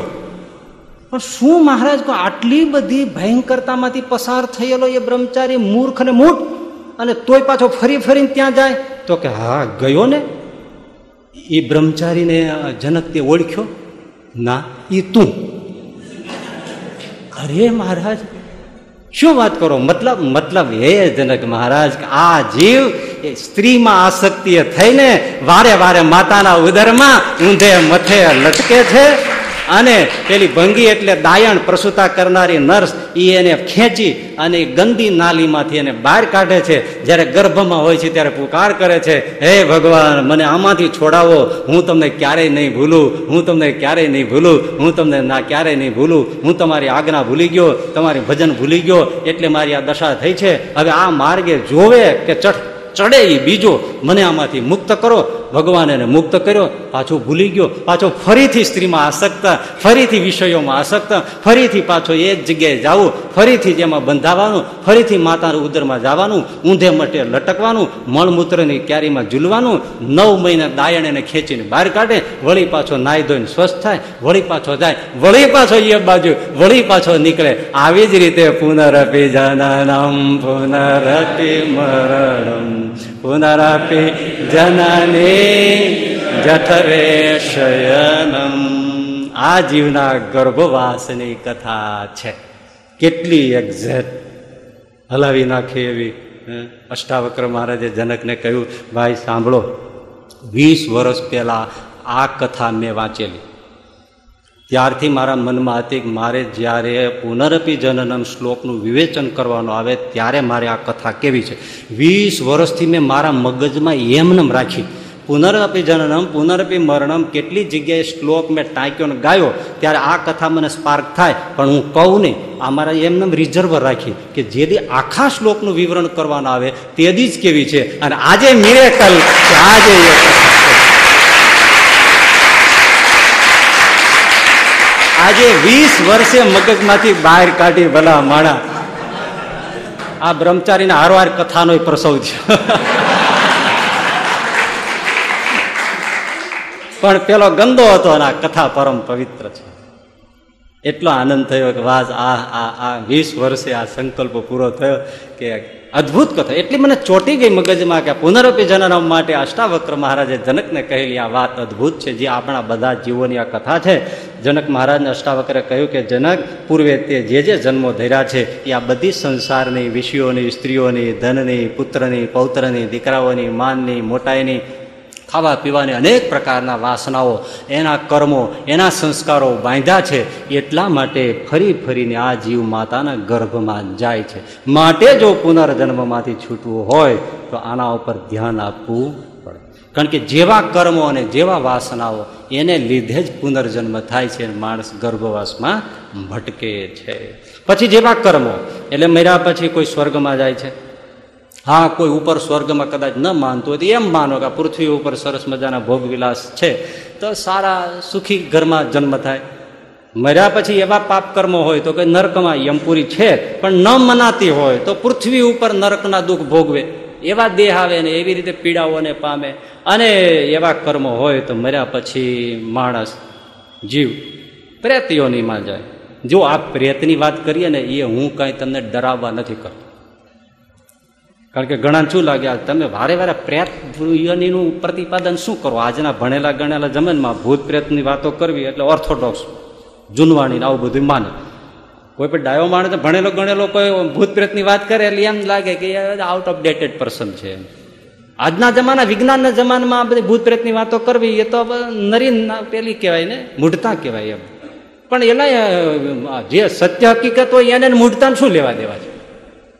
વસ્તુ હકીકત છે. પણ એ લોકોનું શું કહેવાનું થાય કે આ આની પાછળ બધા, ભૂતની પાછળ બધા તૂત બહુ ચાલે છે. ભૂતને નામે તૂત ઘણા ચાલે. તે ચાલે. છો ને ચાલે. અને ચાલવા જ જોઈએ. એનું કારણ છે. ચાલવા જોઈએ એટલે ચાલવા જોઈએ એમાં, એના સેન્સમાં હું નથી કહેતો. પણ જો એ તૂત છે ને એ જ પુરાવો છે. કઈ રીતે તમે જુઓ? પાંચસો રૂપિયાની પાંચસો રૂપિયાની ખોટી નોટ બજારમાં ફરે છે કે નહીં? ફરે છે કે નહીં? એ ક્યારે ફરે? બજારમાં ક્યાંક સાચી પાંચસોની હોય તો.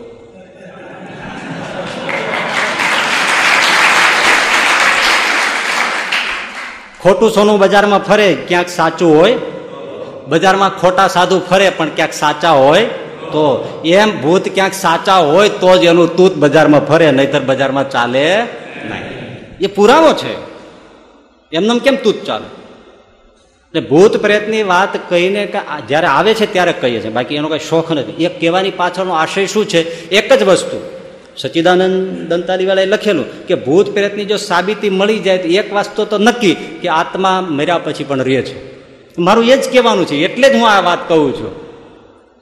કે એક વસ્તુ નક્કી થઈ જાય કે આત્મા મરતો નથી. એ અવિનાશી છે. અને બીજી વસ્તુ એ કર્મ કરવામાં ધ્યાન રાખજો, નહીતર મરી જશો. ભૂત પ્રેતની યોનિઓ એવા એવા પાપ કરવાની એવી બધી વાસનાઓ બાંધી હોય તો ભૂત પ્રેત થાય અને પછી ખાવાની વિષ્ટા પીવાના મળમૂત્ર અને ભયંકર વેદનાઓમાં ચિત્કારો કરવાના હજાર હજાર વર્ષની આયુષ્ય છૂટવાનું ક્યારે થાય રામ જાણે. આવી બધી યોનિઓ પછી હવે ભૂલ થઈ ગઈ, પછી એનો સુધરવાનો સ્કોપ નથી. તો ભલા માણસ વિચારો કરો ને એના કરતાં હખણાર્યો અને બહુ બુદ્ધિના ડાપણમાં જઈને બહુ ઇનકાર કરો અને ભણેગાલીની પૂછડી થઈ અને કે આવું બધું કાંઈ નથી, એ છેવટે લિસ્ટ નીકળશે ત્યારે શું થશે? પછી કોઈ રસ્તો નહીં રહે. મારે બહુ ડાપણ મૂકી દો એવું ખોટું બુદ્ધિનું અને જે વસ્તુ સાચી છે સાચી રહીને સ્વીકારીને કંઈક સારે રસ્તે રહો અને ભગવત ભજન કરો. કહેવાનો આશય આ જ છે. બીજો કોઈ ડરાવવાનો કેવો આશય છે નહીં કાંઈ? હવે સાત આઠ મિત્રો ભેળા થયા હતા, એક જણો કે ભાઈ, હું તો સોમવાર રહું છું બીજો કે હું મંગળવાર રહું છું, ત્રીજો કે હું બુધવાર રહું છું. ચોથો કે હું ગુરુવાર રહું છું? પાંચમા કે શુક્રવાર રહું છું? એક જણો કે શનિવાર હોય એક જણો કે રવિવાર રહ્યો એક જણો કઈ બોલ્યો નહીં. એટલે ભાઈ તું શું રહે તો હું હખણો રહું. આ હખણા રહેવું બહુ સારી વાત છે. એટલે બહુ તમે બુદ્ધિના દોડમાં ઉતરી અને પછી હખણા ન રહ્યો, એ ન ચાલે. આ કહીને કહેવાનું એ છે હખણા રહ્યો ને હરીને શરણે રહ્યો. અને સ્વીકારો, આપણા શાસ્ત્રોની વાતો સ્વીકારો. ગીતામાં પણ લખ્યું છે સ્પષ્ટપણે કે અમુક લોકો દેવતાઓનું પૂજન કર્યાજન કરે છે, અમુક લોકો નારાયણની ઉપાસના કરે છે અને અમુક લોકો એવા છે જે ભૂત પ્રેતની ઉપાસના કરે છે. ભગવાન શ્રી કૃષ્ણ એક બાજુ ગીતાને માનવી અને પાછું અમુક અમુક આવે, એ બધું તારવી દેવાનું. એ પાછું વિચિત્રતા ક્યાં છે કે બૌદ્ધિકોની અંદર પોતાની પોઝિશનમાં ઘોબો પડે એટલે ના પાડે. અમે કશું એમાં માનતા નથી. તારા માન્યાથી ન માન્યાથી કાંઈ ફરક ન પડે. દુનિયા માનતી જ હતી ને અત્યાર સુધી કે પૃથ્વી સ્થિર છે સૂર્ય ફરે છે. એનાથી ફરક શું પડ્યો? જે ફરે છે ફરે જ છે. જે થાય છે થાય છે. એટલે મૂળ હખણા રહેવાની પ્રક્રિયા સમજાવવા માટે આપણે આ વાત કરીએ છીએ. આપણા શાસ્ત્રોમાં જે કહ્યું છે, એને સમજવાની કોશિશ કરવી ભગવાનને આશ્રય થવું એ કહેવાનો આશય છે. તો આ પુનર્જન્મની કર્મ અને વાસનાને લીધે ભળભટકણ ઊભી થાય છે. હવે છૂટવાનું શું? એ બહુ સરસ વાત છે. બે માર્ગ છે. મજાનો ધ્યાનથી સાંભળો, રસ પડે. દીવા થાય, દીવા. બે માર્ગ. એક જ્ઞાન માર્ગ અને બીજો ભક્તિ માર્ગ.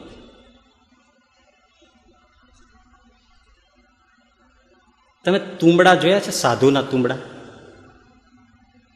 એ આમ ગળું હોય, ઉપર નાનું માથું હોય, નીચે મોટું હોય. ભગવાન તમે જુઓ સૃષ્ટિમાં સ્પેશિયલ સાધુઓ માટે ઉગાડ્યા છે. એના કંઈ ગળા બનાવવામાં નથી આવતા? દૂધીને એવી રીતે ફળ આવે ને પછી એને બાંધી દે એટલે વચમાં ગળું થઈ જાય ને પછી ઉપર નાનું થાય નીચે મોટું થાય એવું. એની પાસે કોઈ ટેકનિક નથી કરવામાં આવતી. કુદરતી જેવા આકારના થાય છે. અને એ કડવા ઝેર જેવા હોય છે. એટલે એનું શાકેય ન થાય, એટલે કોઈ અડે નહીં. ઢોરે ન ખાય ઢાંખરે ન ખાય માણસે ન ખાય કૂતરી ન ખાય. એ સાધુ માટે જ ઉપયોગમાં આવે. અને બીજા વાળા સિતાર બનાવે, રામસાગર બનાવે તાનપુરા બનાવે, એના જે તુમડા હોય છે એ તુમડા એ જે મોટા મોટા હોય છે ને એ આ તુમડામાંથી બને. કેવડા કેવડા તુમડા, આવડા આવડા મોટા તુમડા થતા હોય છે. સાધુ નાની નાની તુંબડી હોય ત્યારે લઈ લે, સુકાઈ જાય, એટલે એને ખોલીને અંદર કાઢી નાખે, પાણી પીવાના કામમાં. અને આજે તો એમ કહે છે, વિજ્ઞાને સંશોધન કર્યું છે તુંબડામાં ભરેલું જળ પીવું એ તંદુરસ્તને માટે બહુ સારું છે. રાખો બાપા, રાખો. આમ સાધુ નહીં થાવ તો આમ થાવ. એ તો છે. બહુ સારું. તો એ તુમડા હોય, એ તુમડું આખું પેક છે. સમજજો, આખું પેક. અંદરથી સુકાઈ ગયું સાવ. સાવ સુકાઈ ગયું પીડ્યું પીડ્યું હવે એ તુમડાને તમે દરિયામાં નાખી દો એ તરે કે ડૂબે, મને કહો. હે? તરે કે ડૂબે? એક્ઝેક્ટ તરે ને આમ બરાબર પાણી ઉપર તરે, કોઈ પણ હિસાબે ડૂબે નહીં. હવે એ તુમડાને લઈ લ્યો અને એના ઉપર ચીકણી માટીના તમે થર કરી દો બબે ત્રણ ત્રણ હાથ વચ્ચે તુમડું રહે અને આટલા આટલા દળ માટીના ચડાવી દો અને હવે એને તુમડાને દરિયામાં નાખો, તો શું થાય? તો ડૂબી જાય ને? હે? બસ. હવે એવી રીતે તુમડું, એના પર માટીના બબે ત્રણ ત્રણ હાથ ચીકણી માટી, એ ચડાવી, પડ નાખ્યા, દરિયામાં ડૂબી ગયું. હવે એ તુંબડું તરે ક્યારે પાછું? કે ધીમે ધીમે અફળાતા અફળાતા અફળાતા પેલી માટી ઉખડતી જાય, પડ ઉખડતા જાય, ધીમે ધીમે બધું થઈ જાય અને ત્યારે પાછું તુંબડું એકલું નવરું, નવું નકોર, એકલું નવરું થઈ જાય. એટલે આપોઆપ દરિયાની સપાટી પર તુંબડું તરવા માંડે. એમ આ જીવ છે એ શુદ્ધ જ છે. કોઈ ભવસાગરમાં ડૂબે એવો છે જ નહીં.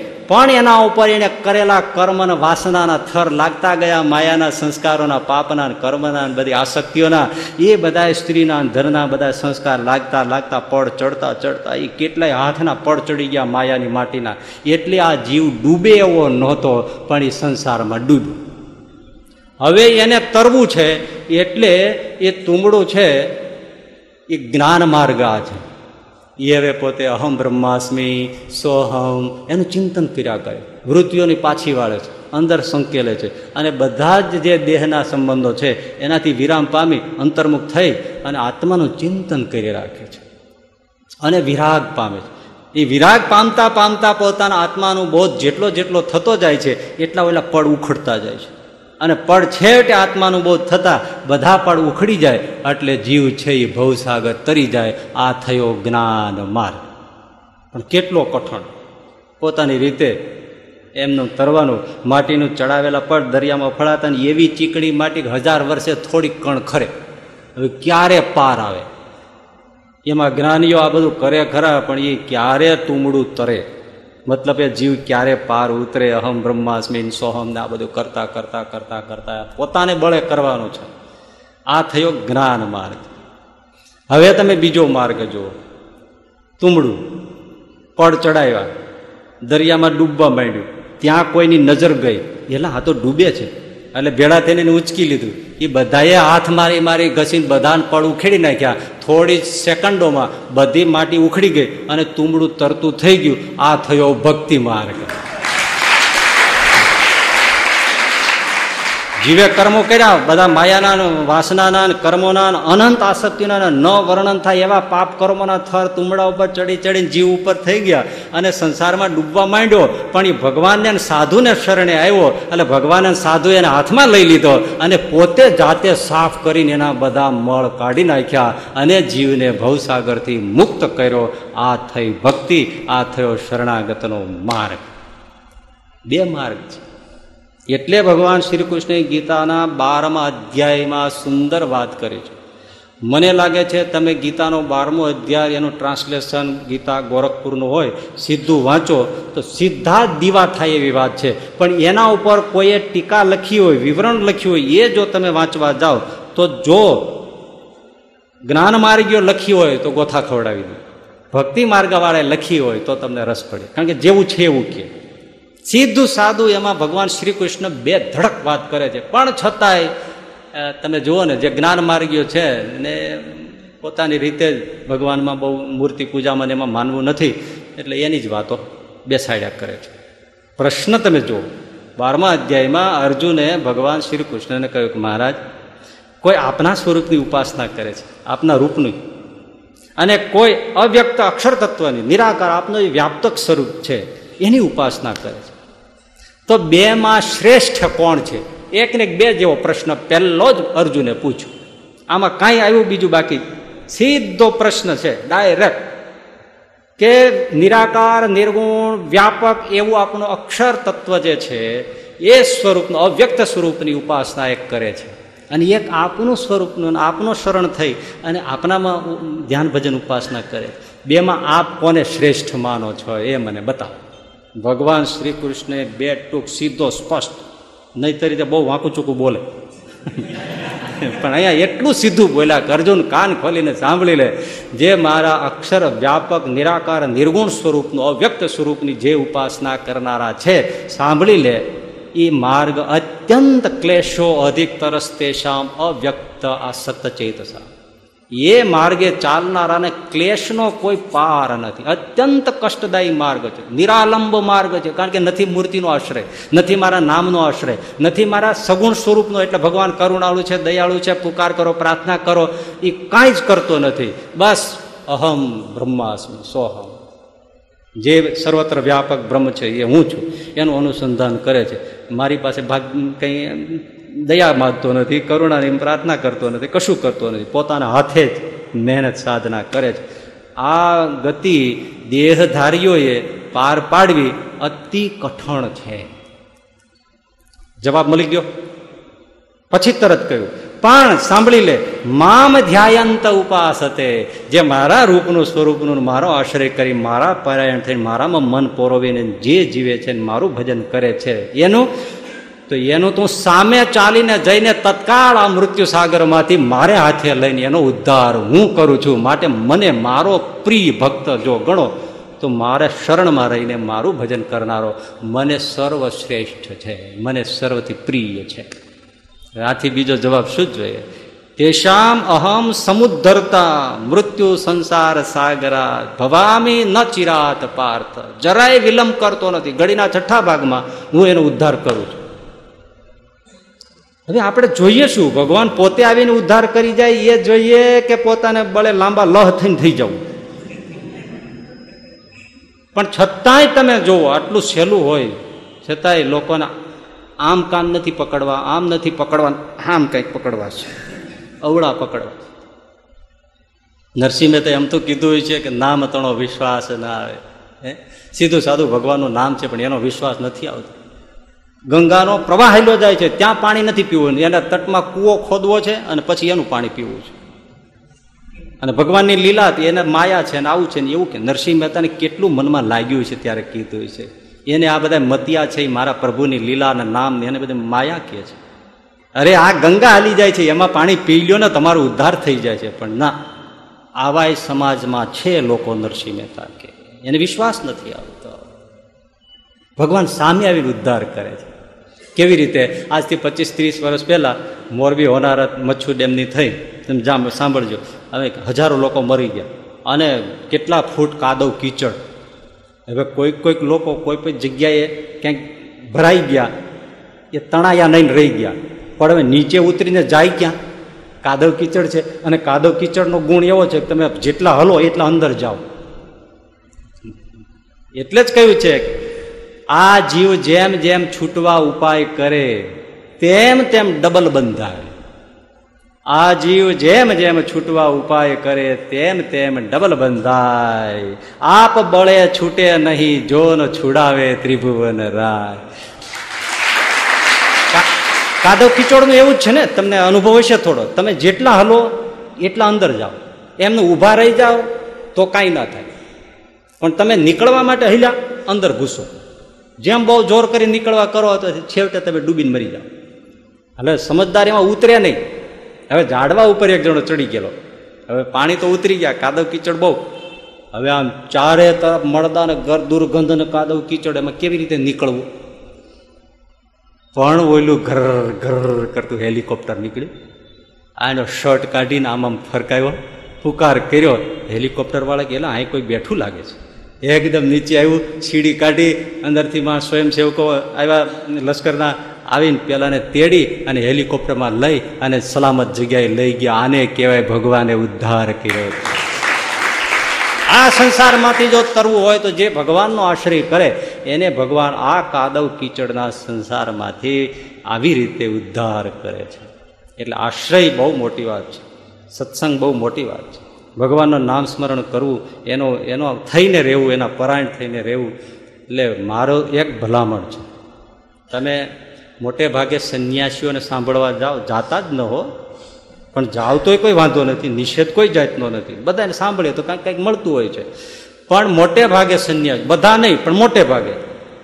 એમાં તદ્રુપાનંદ સ્વામી જેવા જેવા ના, છે સંન્યાસીઓ. એ સતત આ બધા ઈશ્વરની મૂર્તિ પૂજા, ઠાકોરજીનું નામ સ્મરણ, પૂજા અર્ચના એનો બધો ઘોર વિરોધ કરે એનાથી શું થવાનું છે?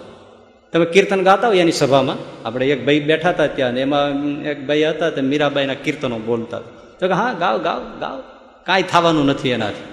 જ્યાં સુધી આત્મ સાક્ષાત્કાર નહીં થાય, ત્યાં સુધી મોક્ષ થવાનો નથી. જેટલા જેટલા લોકો રૂપનો ઉપાસના કરે છે, એ કોઈ અરૂપને ક્યારેય પામતા નથી. માટે આત્માનુસંધાન કરો. અને આ બધું બધું નામ, રૂપ ને મૂર્તિ, પૂજા ને આ બધું એ હરિ, કીર્તન, એ બધું મૂકવું એમાંથી કશું થવાનું નથી. કેવી વાતો છે? ગીતામાં ભગવાન સ્પષ્ટ કહે છે. પણ આવા હોય છે ને? સાંભળનાર. અમે આપણે ગુરુદેવે જ્યારે શિબિર કરીને ઋષિકેશમાં, પછી ત્યાં હતા ને, તો પછી બધા જોવા નીકળતા હોય, પછી એક જગ્યાએ રાધાકૃષ્ણનું મંદિર હતું. એ વહેલી સવારે નીકળ્યા હોય ને, તો ત્યાં સત્સંગ થતો હતો. તે પછી સત્સંગ હોય, ઉપનિષદ ઉપર, ગીતા ઉપર, તો સંન્યાસીઓ બધા વહેલા છ વાગે આવે. અને રાધા કૃષ્ણનું મંદિર, એની સામે જ સત્સંગ. પણ નજરે જોયું, એકેય સંન્યાસી ભગવાનની મૂર્તિને પ્રણામ કરે નહીં. કારણ કે એને નિષ્ઠા જ નથી રૂપે. મૂર્તિમાં કોઈ નિષ્ઠા જ નથી. આત્માનું સંધાન કરો, બસ. હમણાં એક જણો મને મળ્યો હતો. થોડી ઘડી વાત થઈ. મેં કીધું, ભાઈ સુખી થવું હોય ને, અમારો ને આ શ્રીજી મહારાજનો આ જે છે એ સિદ્ધાંત આ છે. તમને છે ભાવતું હોય તે, પણ હરે કૃષ્ણ, શ્રી કૃષ્ણ શરણમમાં એનો જપ કરો. થોડી આટલી ભલામણ છે. બધી એની વાતો સાંભળી મેં આટલી ભલામણ કરી. એટલે હરે કૃષ્ણ, શ્રી કૃષ્ણ શરણમ મમ. એ મંત્રનો જપ કરો, ભગવાનના નામનો સીધો સાધો. કારણ ગીતામાં પ્રેમ છે, તો શ્રી કૃષ્ણની વાત કરાય. એનો જપ કરો. મને કે, ના હ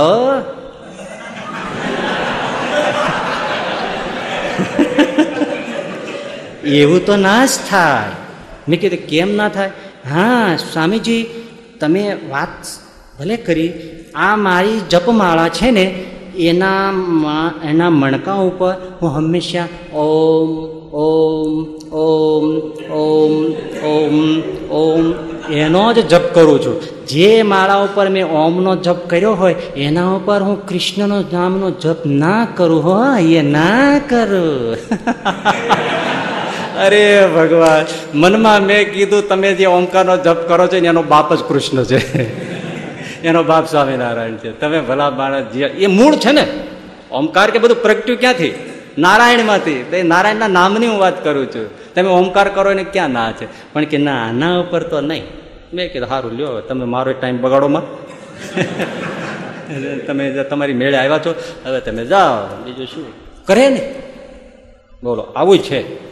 એટલે ભવિષ્યમાં ક્યાંય એવાના જોગ બોગ થતા હોય તો ક્યારે ભાઈ ભગવાનનો આશ્રય તજવો નહીં. હજી હું તમે બધા આ માર્ગના બાળબુદ્ધિ છે પણ છતાં એટલું તો સમજ્યા છીએ એટલે કહીએ છીએ કે આપણને જે મળ્યું છે ને એ મહાભાગ્ય છે, ત્યારે આપણને મળ્યું છે. સમજાય કે ન સમજાય? ભગવાન સામે આવીને સમુદ્ધાર કરે છે અને એમાંય જે ભગવાન સ્વામિનારાયણ કરુણા કરીને જે ઉદ્ધાર કરે છે, એની કોઈ વાત થાય. હા? એક જ વાત કહી દઉં. ભુજમાં મંદિરની વાડી. ત્યાં પેલા જૂનું જે આપણે સ્વામિનારાયણ મંદિર હતું, તો બે હજાર એકમાં આ બધું ભુજનો ભૂકંપ થયો અને એ મૂળ જગ્યાએ શ્રીજી મહારાજ જ્યાં નરનારાયણ પધરાવ્યા હતા, એ ધ્વસ્ત થયું. પડી ગયું એટલે પછી વાડીમાં જ હવે મંદિર કર્યું ને ફર્સ્ટ ક્લાસ બહુ સરસ કર્યું, બહુ સારું કર્યું. પણ પહેલાંની સિચ્યુએશન કહું છું. એ જૂનું ત્યાં મંદિર હતું. ત્યાંથી સંતો વાડીએ નાહવા માટે ઘણીવાર આવતા હોય. તો એ વર્ષો પહેલાં અક્ષરજીવનદાસજી સ્વામી બહુ સારા સારા જેના પત્રો આજે પણ તમે વિદેશમાં જાઓ ને, આફ્રિકા જાઓ, બીજી જગ્યાએ જાઓ, કંપાલા જાઓ યુગાંડા જાઓ, કચ્છી લોકો, લંડનમાં જાઓ, જ્યાં જાઓ ત્યાં એના મંદિરમાં અક્ષરજીવનદાસજી સ્વામીના કાગળો પીડ્યા હોય. એ બે કાગળો જે એકાદશીના એક બીજા છે ને એ એકાદશીના દિવસે એ કાગળ વંચાતા જ હોય. અને એમાં સ્વામી એવો સરસ બધાને બોધ આપતા હોય છે. પણ આપણે તો શું છે કે પુનરાવૃત્તિ છે ને, પુનઃ પુનઃ આવૃત્તિ કરવી, એ મૂઢ લોકોને જડતા પેદા કરે અને સજાગ માણસને જ્ઞાન પેદા કરે. મૂઢ હોય ને એ જેમ પુનર પુનર પુનઃ આવૃત્તિ કરે ને વધારે જડ થતો જાય. એને કોઈ જ્ઞાન એમાંથી મળે નહીં. પણ સજાગ થઈને, નિત્ય નૂતન થઈને જે સાંભળે, એને પુનઃ પુનઃ આવૃત્તિ છે જ્ઞાન પેદા કરે. પ્રથમ ચરણે શેષનમાવતમ લીલા રે, મૂઢ કર્યા કરે ને, તો ભલે આ તો ભગવાનનું નામ છે, એનું સારું જ થાય, પણ એને એમાં રસ ના આવે. કર્યા રાખે પણ જો સજાગ થઈને એની જ વસ્તુ પ્રથમ શ્રી હરિદય રે ચરણે શીશ નમાવું, મૂર્તિ દેખાય, ચરણમાં નમસ્કાર કરે એ આમ કેમ બેસે છે, કેમ ચાલે છે, કેમ માળા લે છે, એ કેમ આમ ડાબો પગ ડાબો હાથ કેડ ઉપર રાખે છે, એ મૂર્તિઓના દર્શન કરતાં કરતાં એ પ્રથમ શ્રી હરિદય ચરણે શીશ નમાવું બોલતો જતો હોય, તેને એક એક પદના ટુકડે ટુકડે ને રસના ઘૂંટડા હોય. બરાબર છે? જાગ્રતને અમૃત પેદા થાય અને અજાગ્રત હોય, એને મૂઢતા પેદા જડતા. તો બહુ ઉત્તમ કાગળો એ અક્ષરજીવનદાસજી સ્વામીએ કચ્છમાં લખેલા. તો એ અક્ષરજીવનદાસજી સ્વામી વાડીએ સંત મંડળ સાથે ત્રણ ચાર વાગે નાહવા માટે જાય. હવે જ્યાં કૂવો હોય, નાહવાનું હોય, ત્યાં બાજુમાં જ બળદોને બાંધવાનું હોય, ખેતીવાડી છે તો. એમાં એક નજીકમાં જ બળદ બાંધ્યો હોય સ્વામી ત્યાંથી નીકળે, તો બળદ આમ જોવે આમ કાન રાખીને આમ જુએ. એટલે સેજે આમાં ટગર ટગર જોવે, એટલે સાધુને સેજે નજર જાય. એટલે સ્વામી વળી એક દિવસ હાથ ફેર્યો, તો બળદને સારું લાગ્યું. વળી બીજે દિવસે સ્વામી નાવા આવે, તો વળી બળદ આમ કાન લાંબા કરીને સ્વામી ટગર ટગર જોવે. એટલે વળી સ્વામીને થાય કે માળો બળદ આપણીને આપણી સામે જોવે છે.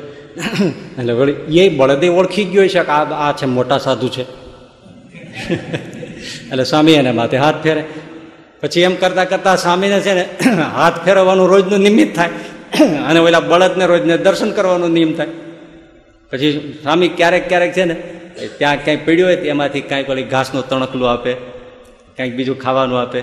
વળી ક્યારેક એવું થઈ જાય, તો સ્વામીને એમ થઈ જાય કે ઓલો બળદે બિચારો આપણે અમે આમે જોયા રાખે છે, તો તુંબડામાં ક્યારેક ગોળનો ગાંગડો લેતા આવે, તો વળી એને ગોળનો ગાંગડો ખવડાવે. ક્યારેક કંઈ ઠાકોરજીને પ્રસાદ ન કરે લાડુ હોય તો લાડુ ખવડાવે.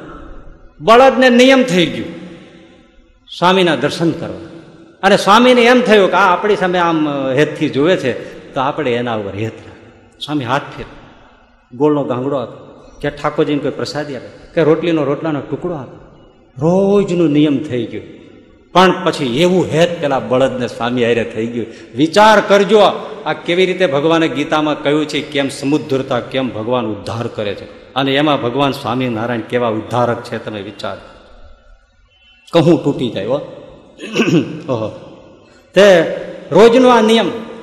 પણ પછી એટલું બળદને હેત થઈ ગયું કે સ્વામી નાવા આવા પહેલાં જ આમ જોઈએ રાખે, રસ્તે વાટ જોએ આમ. જેવા સ્વામી આવે, આંખમાંથી દડધડ દડધડ આંસુ બળદ જ્યાં સુધી સ્વામી નાહે બેસે, બસ જોઈએ જ રાખે. સ્વામી વિદાય લે, દૂર દૂર સુધી આમ જોઈએ જ રાખે જોઈએ જ રાખે. સ્વામી અદૃશ્ય થાય, પછી મોઢું નીચું લે. આવું એને આમ હેત થઈ ગયું સાહેબ. કર્યું શું બીજું? લ્યો, કયો એને કર્યું શું? એને ગોળ ખવડાવ્યો કે રોટલો ખવડાવ્યો, એટલે ખાનાર પશુ એને સંતમાં હેત થઈ બીજું કાંઈ? એને ખબર નથી ને સત્સંગ શું છે, ના શું છે, ના કાંઈ કાંઈ ખબર નથી. બસ એને ખવડાવ્યું હેત થઈ ગયું.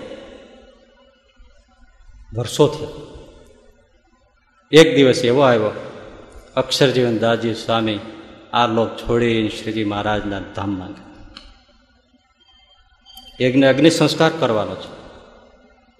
એ અગ્નિ સંસ્કાર માટે પેલા બળદને લઈ આવ્યા ને એ બળદના ગાડે જોડ્યો બળદને અને એમાં જ અક્ષરજીવનદાસજી સ્વામીના અગ્નિ સંસ્કાર માટેના લાકડા ગોઠવ્યા.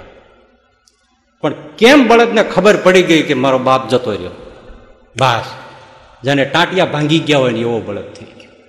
એ લાકડા ગોઠવ્યા એને થઈ ગયું. પેલો સાધુ વયો ગયો. બોલો બળદને ખબર પડી સૂન મોન અને ચોધાર આંસુએ રડ્યા કરે એમાં એને ચિત્તા સ્મશાને લાકડા ઠેલવા અને અક્ષરજીવન દાસ સાહેબને મૃતક શરીર આવ્યું. બળદ ચોધાર આંસુએ રડે ભાઈ. આંખમાંથી ધડધડ બોર બોર જેવડા આંસુ ઓહો, માણસ રડે એમ બળદ રડે. અક્ષરજીવન દાસજી સ્વામીને ચિત્તામાં સુવડાવ્યા.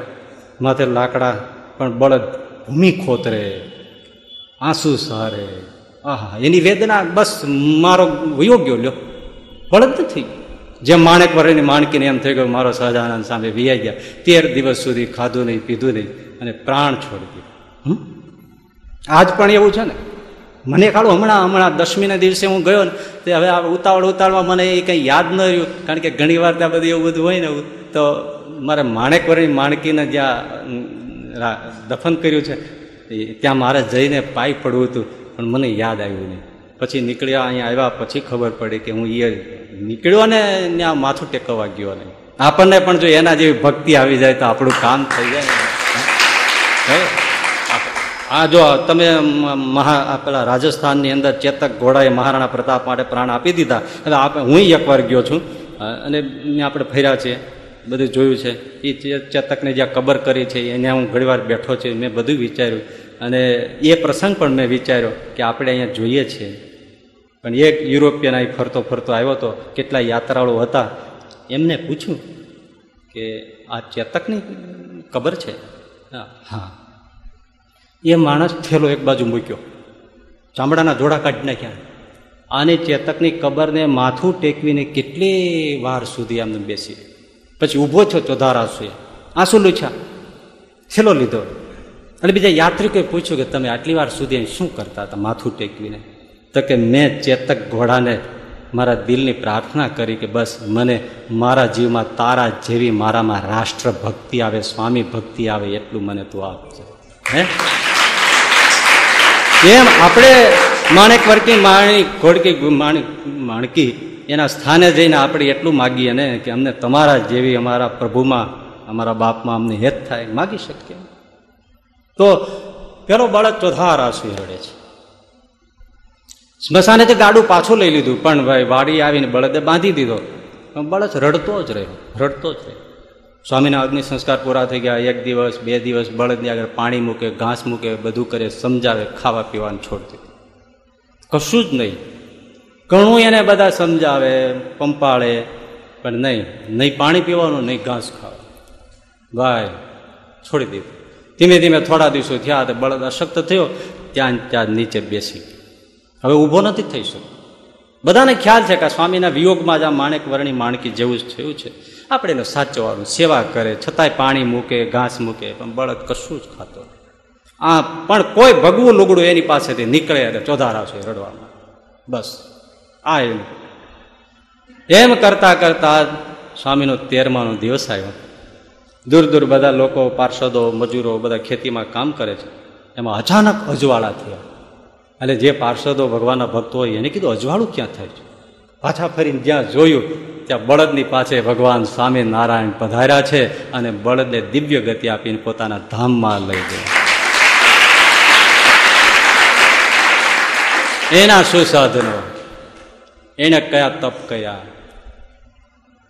શું વિધિવત દીક્ષા લીધી, શું એને ભજન માળા કરી, કેવળ એક સાધુમાં એ સજાનંદ સ્વામી વચનામૃતમાં કીધું છે કે આ સત્સંગ તો એવો છે કે જેમાં પશુનું પણ કલ્યાણ થાય છે. તો જે ભાવથી એનો આશ્રય કરે ભજન કરે, એનું કલ્યાણ કેમ ના માટે કહીએ છીએ કે આવો સત્સંગ કોઈને મળ્યો નથી, મળવાનો નથી.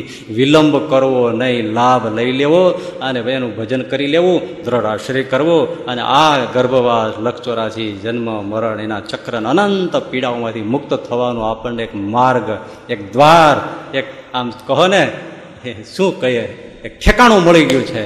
હવે એ ઠેકાણે માથું ટેકવીને દ્રઢ થઈને, મહારાજે વચનામૃતમાં કીધું ને, વજ્રની પૃથ્વીને એમાં વજ્રનો ખીલો જડ્યો હોય એ કોઈ રીતે છૂટા પડે નહીં. એવું એમના ચરણમાં હેત અને નિષ્ઠા થાય અને આપણું પરમ કલ્યાણ થાય એવી પ્રાર્થના સાથે વિરમીએ બાકીની વાતો આવતી વખતે સહજાનંદ સ્વામી